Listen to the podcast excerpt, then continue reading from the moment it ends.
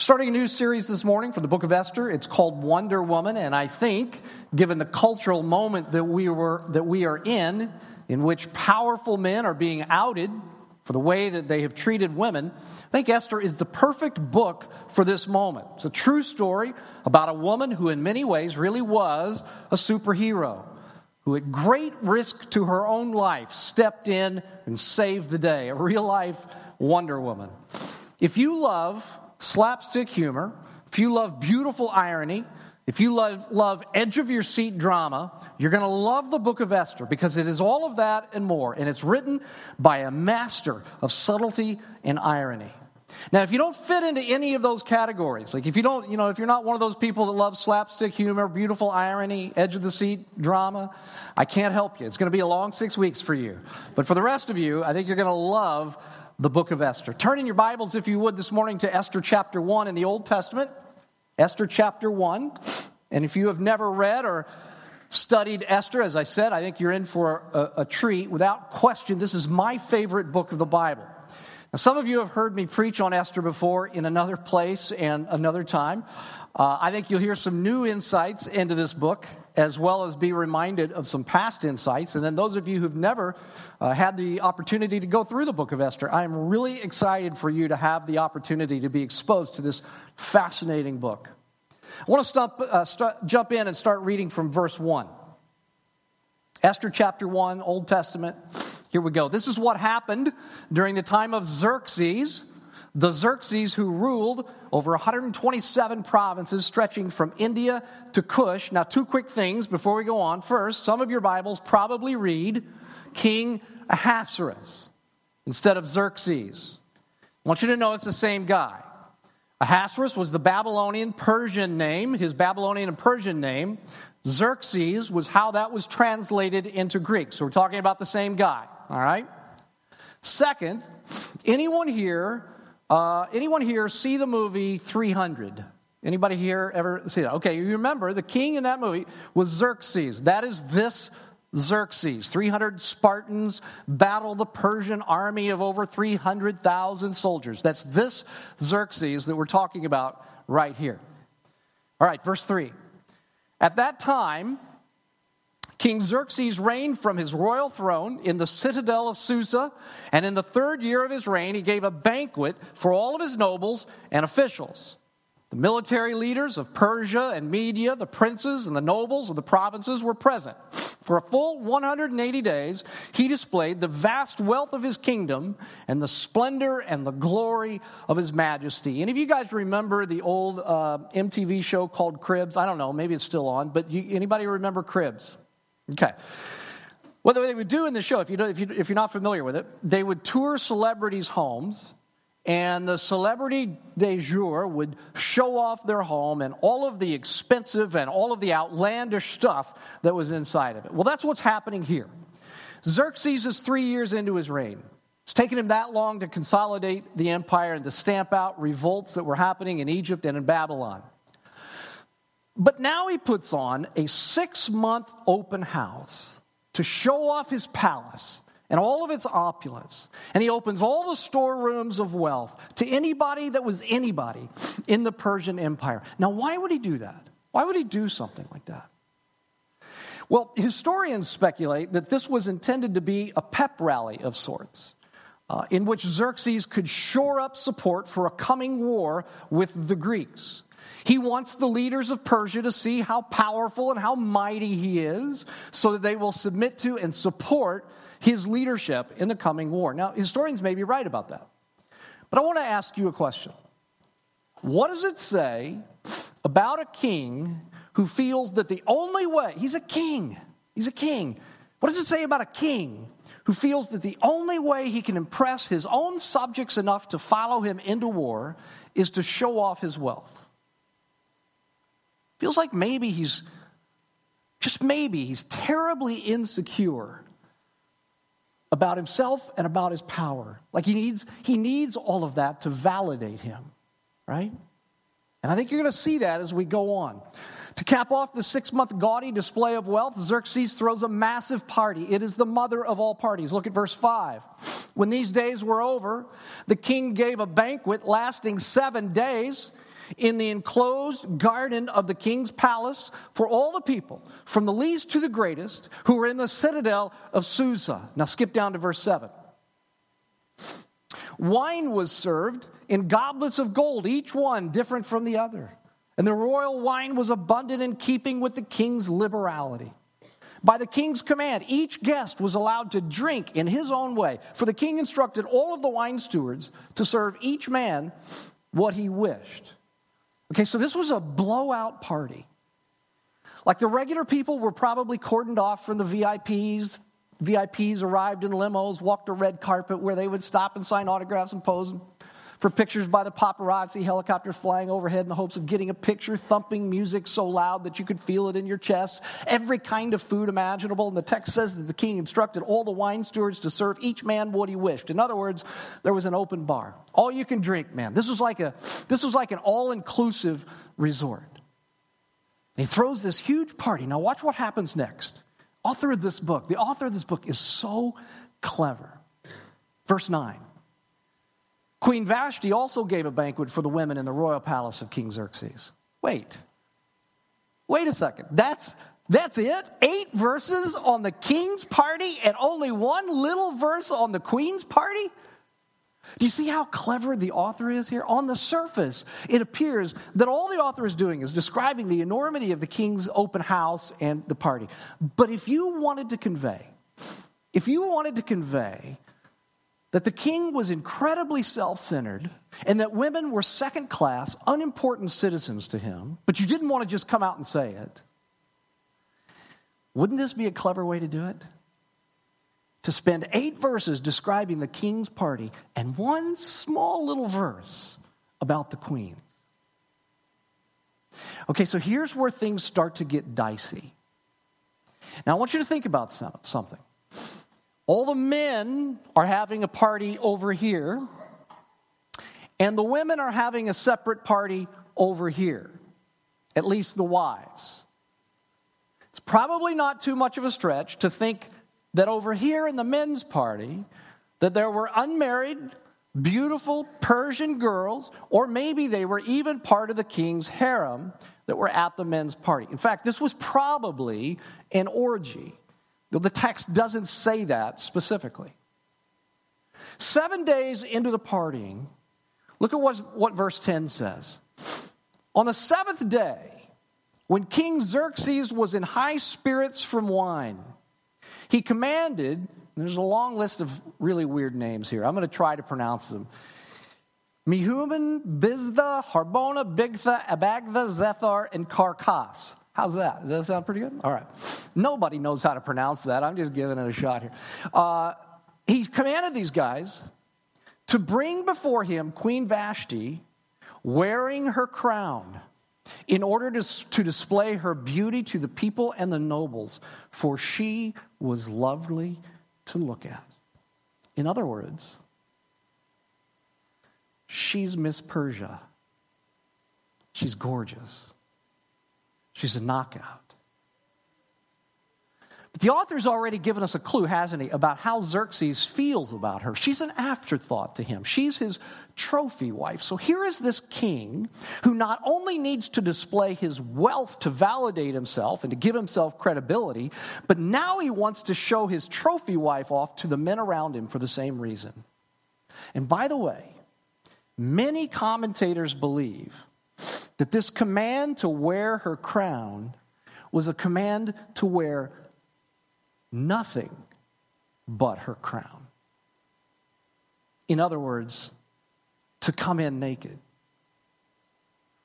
Because you see, what would be more humiliating than wearing the symbol of the queen, the crown, but stripped naked for other men to leer at? What kind of man needs that validation from other men?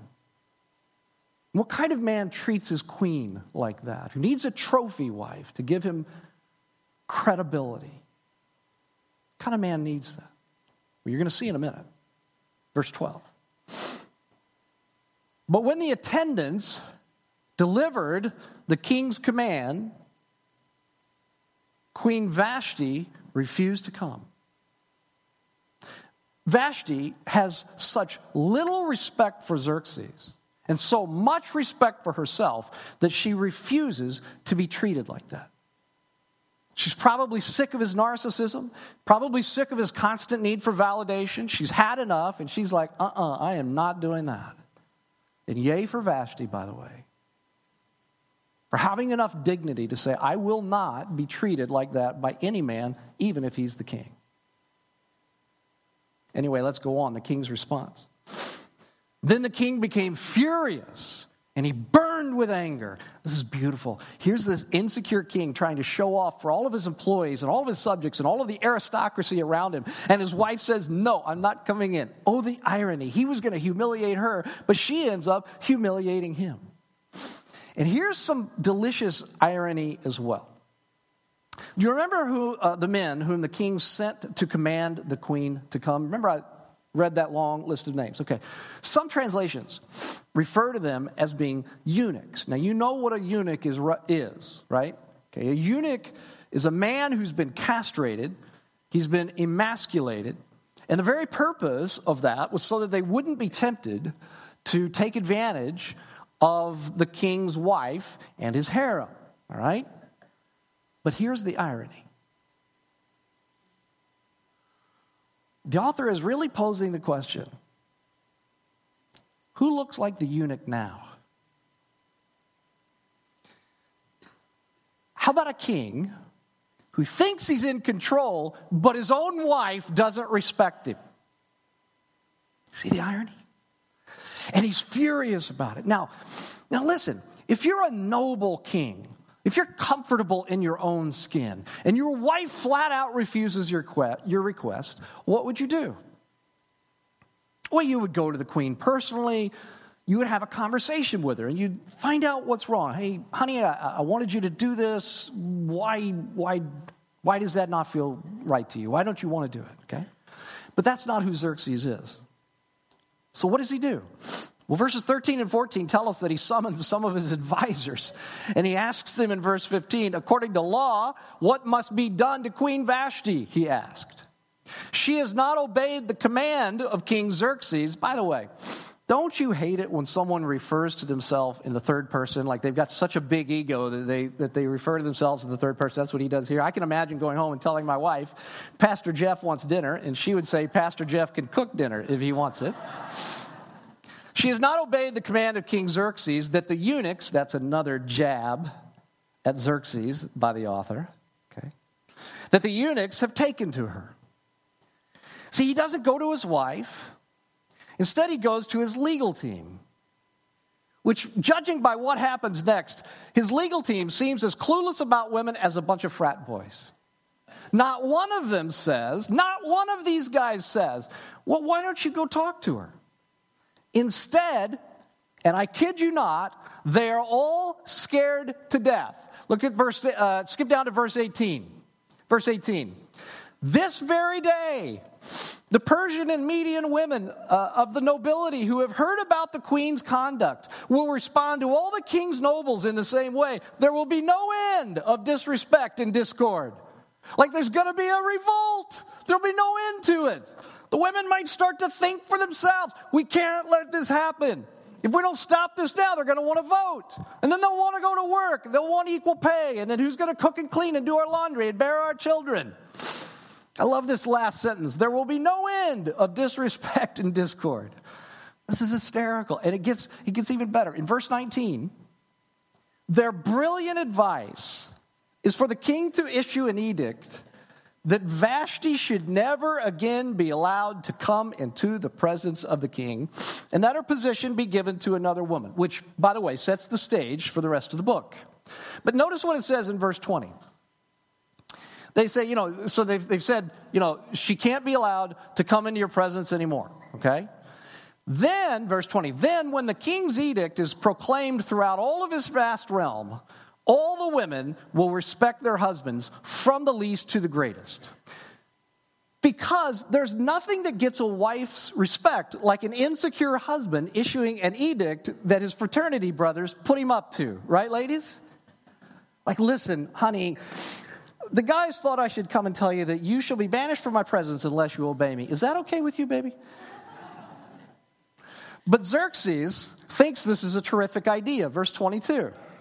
He sent dispatches to all parts of the kingdom, to each province in its own script, and to each people in its own language, proclaiming in each people's tongue that every man should be ruler over his own household. Which begs the question if the king, who really isn't a ruler of his own household, we've already seen that, if he has to issue an edict that the men are to be rulers in the households, are they really rulers in their households?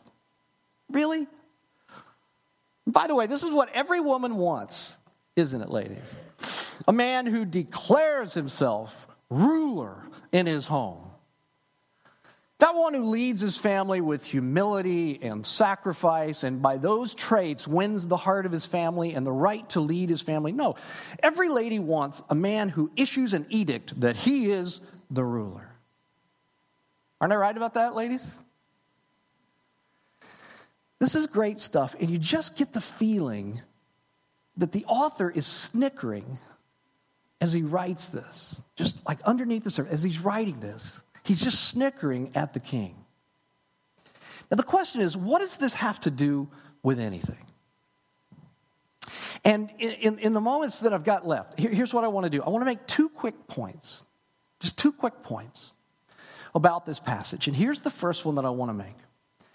As goes the gospel in any culture, so goes the treatment of women. As goes the gospel in any culture, so goes the treatment of women. And let me just explain uh, what I mean. Uh, I've said this before, but we are in a unique cultural moment, aren't we? Like the hashtag MeToo movement has forced out from behind their veils many of the wizards who pull the levers of some of our most influential cultural institutions. Or if they don't pull the levers themselves, they represent those institutions.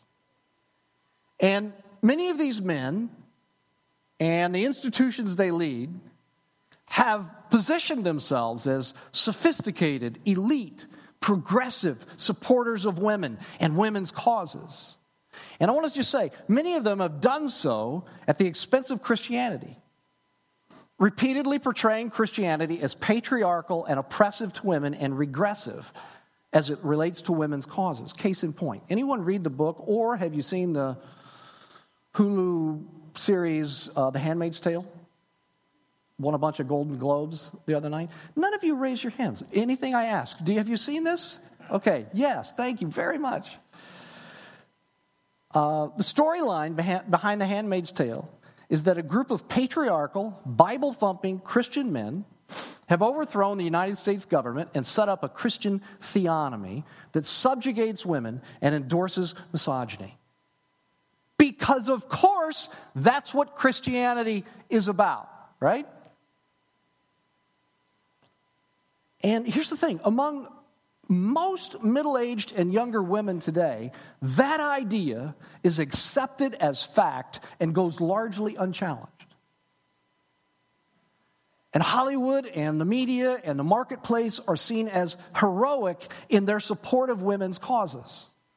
Except, it turns out that many of the men in and behind these institutions aren't the sophisticated, elite, progressive supporters of women they claim to be. Instead, many of them are just creepy perverts. Who, sure, they often hired women, gave them job opportunities, but then they used their power and influence to sexually harass, intimidate, humiliate, assault, and even rape them. And some of them were protected by a boys will be boys culture. Now, how different, ladies, how different, ladies, is Xerxes and the pagan culture of ancient Persia from modern day American culture, really? At least as it relates to the objectification and degradation of women. How different is it, really? See, see if any of this sounds familiar. I, I, could, I counted at least five things that I think are similar. There may be more. But let me just see if, these, any, of the, if any of these sound familiar to you. First, women are relegated to second class citizens. Sound familiar? A woman, Vashti, is valued only for her beauty. No mention is made here of Vashti's intelligence or her class or her sophistication or her personality or anything else, just her beauty. Third, a woman, Vashti, is subjected to the male gaze, as it's, as it's often put. Four, a woman, Vashti, is told to degrade herself by taking off her clothes so that men can ogle her. Does that sound familiar? Fifth, women throughout the Persian Empire are coerced into cooperation by powerful men, intimidated into cooperation by powerful men. Any of that sound familiar to you? I mean, really, how different is American culture today in its objectification and treatment of women than it was in ancient Persia under Xerxes? Ladies, you need to understand that as goes the gospel in a culture, so goes the treatment of women. Do you know why? Two reasons. One, because men without the gospel have no greater beauty to behold than the female form.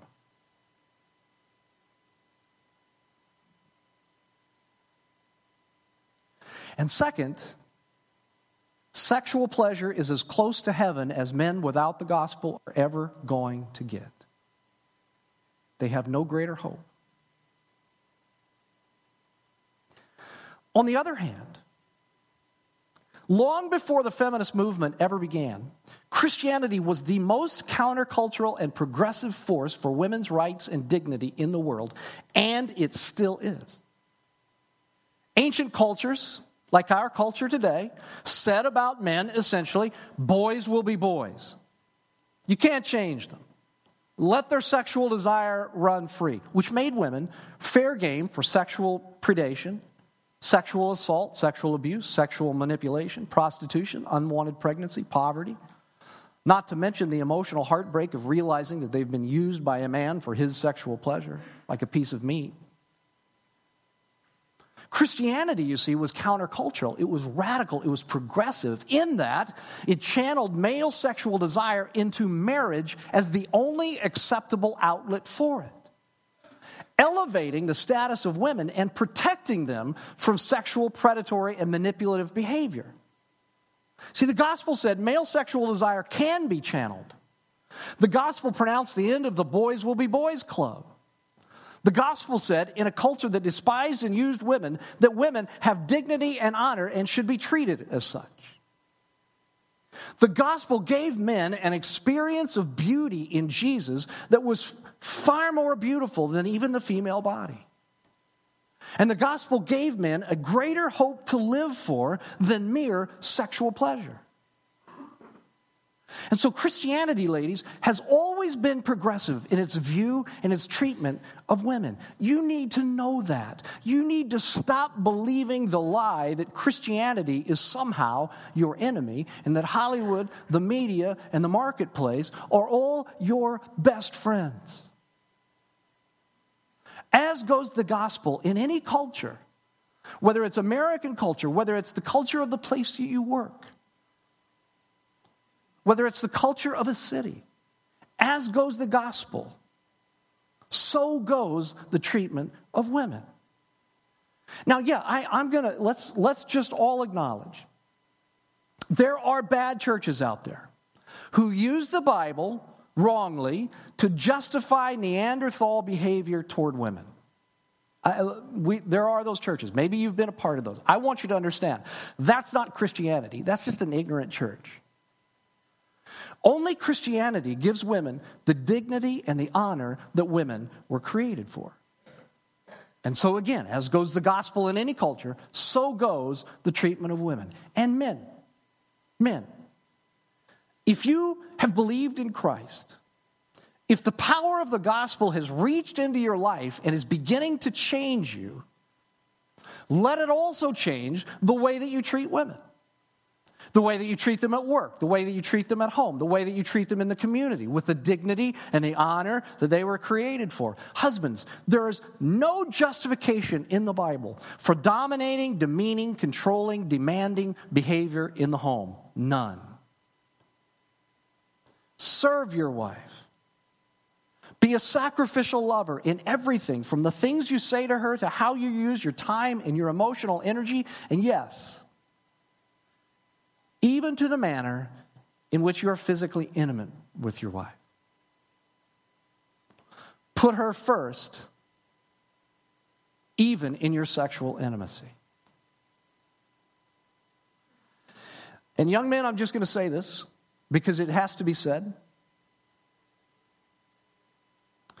Your standard operating procedure, young husbands, as it comes to physical intimacy with your wife, should always be that your wife goes first. Now, you know what I mean. I'm not going to spell that out. But that should always be your standard operating procedure. Because listen to me. Listen to me. Young husbands. To be used as, an, as, a, as nothing but a vessel for your sexual satisfaction is demeaning, degrading, and humiliating. And no wife should ever have to put up with that.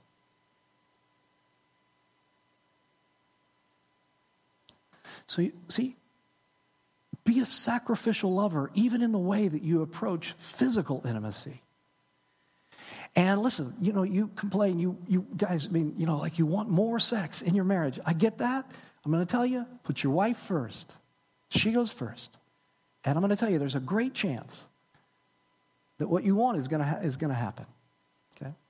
If you don't, there's a great chance that you're going to complain about sex for the rest of your marriage. Okay? Men, understand something. It's on us. It's on us, men, to show the culture that it's only in the kingdom of God that women are treated by men with the honor and the dignity that they were created for. It's on us. That's our responsibility as men whom the gospel has affected and penetrated.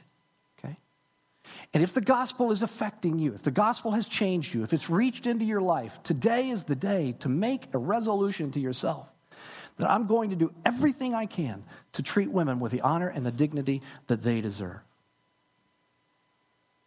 Because it's on us to show the culture that as the gospel goes in any culture, so goes the treatment of women. All right. Last thing, last point I want to make here. This passage really is the tale of two kings. And you're like, well, I only see one king here. Well, I want you to remember that everything in the Bible is there to teach us about Jesus. Everything. And so in this passage, you have this king, Xerxes. He uses his wealth for his own glory.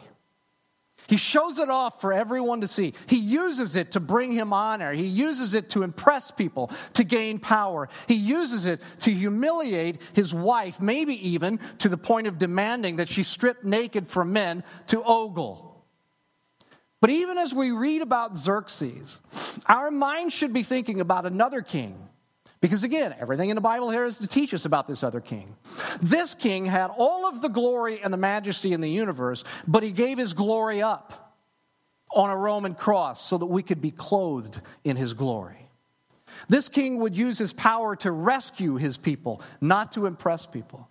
This king would use his power to restore dignity to women and men, the dignity that sin and the world had stolen from them. And this king would be hung naked with only a crown on his head and looked on by every man, woman, and child in Jerusalem so that we would never have to endure God's wrath for our sin. Who is that king? Hey, who is that king? That's right, that king is Jesus. And the Bible says that Jesus is both the author and the perfecter, the author and the perfecter of our faith. Now, for those of you who are here today who've never believed in Jesus, he is the author of our faith. In that, it is the spectacular beauty of his life and his sacrificial death in which you must believe if you want a beauty to live for that is greater than any the world has to offer. Have you believed? What other king would subject himself to such undeserved cruelty, to suffering, even to the point of death for his subjects? He did it because you and I are sinful. We're sinners. And we needed someone to die, to sacrifice themselves for our sins. Jesus, the king, did that. What other king would do something like that? Take that into your heart this morning and believe upon Jesus. For those of you who have believed in Jesus already, the fact that he is the author and the perfecter of our faith means that he is the one who gives you the power to live a life of sacrificial beauty. So you don't have to work that up in your flesh. This love for women, the way treating women with dignity and honor, you don't have to work that up. You can rest in the power of Jesus and depend upon his power and his power alone to give you that love for women that respect for women. Jesus is not only the standard by which women are to be treated, but he is also the power inside of us men to treat them in that way. In another church, uh, in another church a long time ago, I used to begin every service with this saying because I wanted people to understand the gospel. I would start it like this every service. I'd say, Christ died for me to give his life to me to live his life through me. He is not only the author, but he is the perfecter of our faith. And so, men, we can draw upon his power to treat our wives and to treat women with the honor and the dignity that they were created for. And, ladies, last thing I want to say for you that's what you should expect. That's what you should expect single young ladies today. If a man doesn't treat you, if a young man, a man, doesn't treat you with respect and honor and dignity, it's the wrong man for you. This is why it's so important, ladies, that you, that you marry men who know the gospel of Jesus Christ and who've believed on it. Because as goes the gospel in any culture, so goes the treatment of women.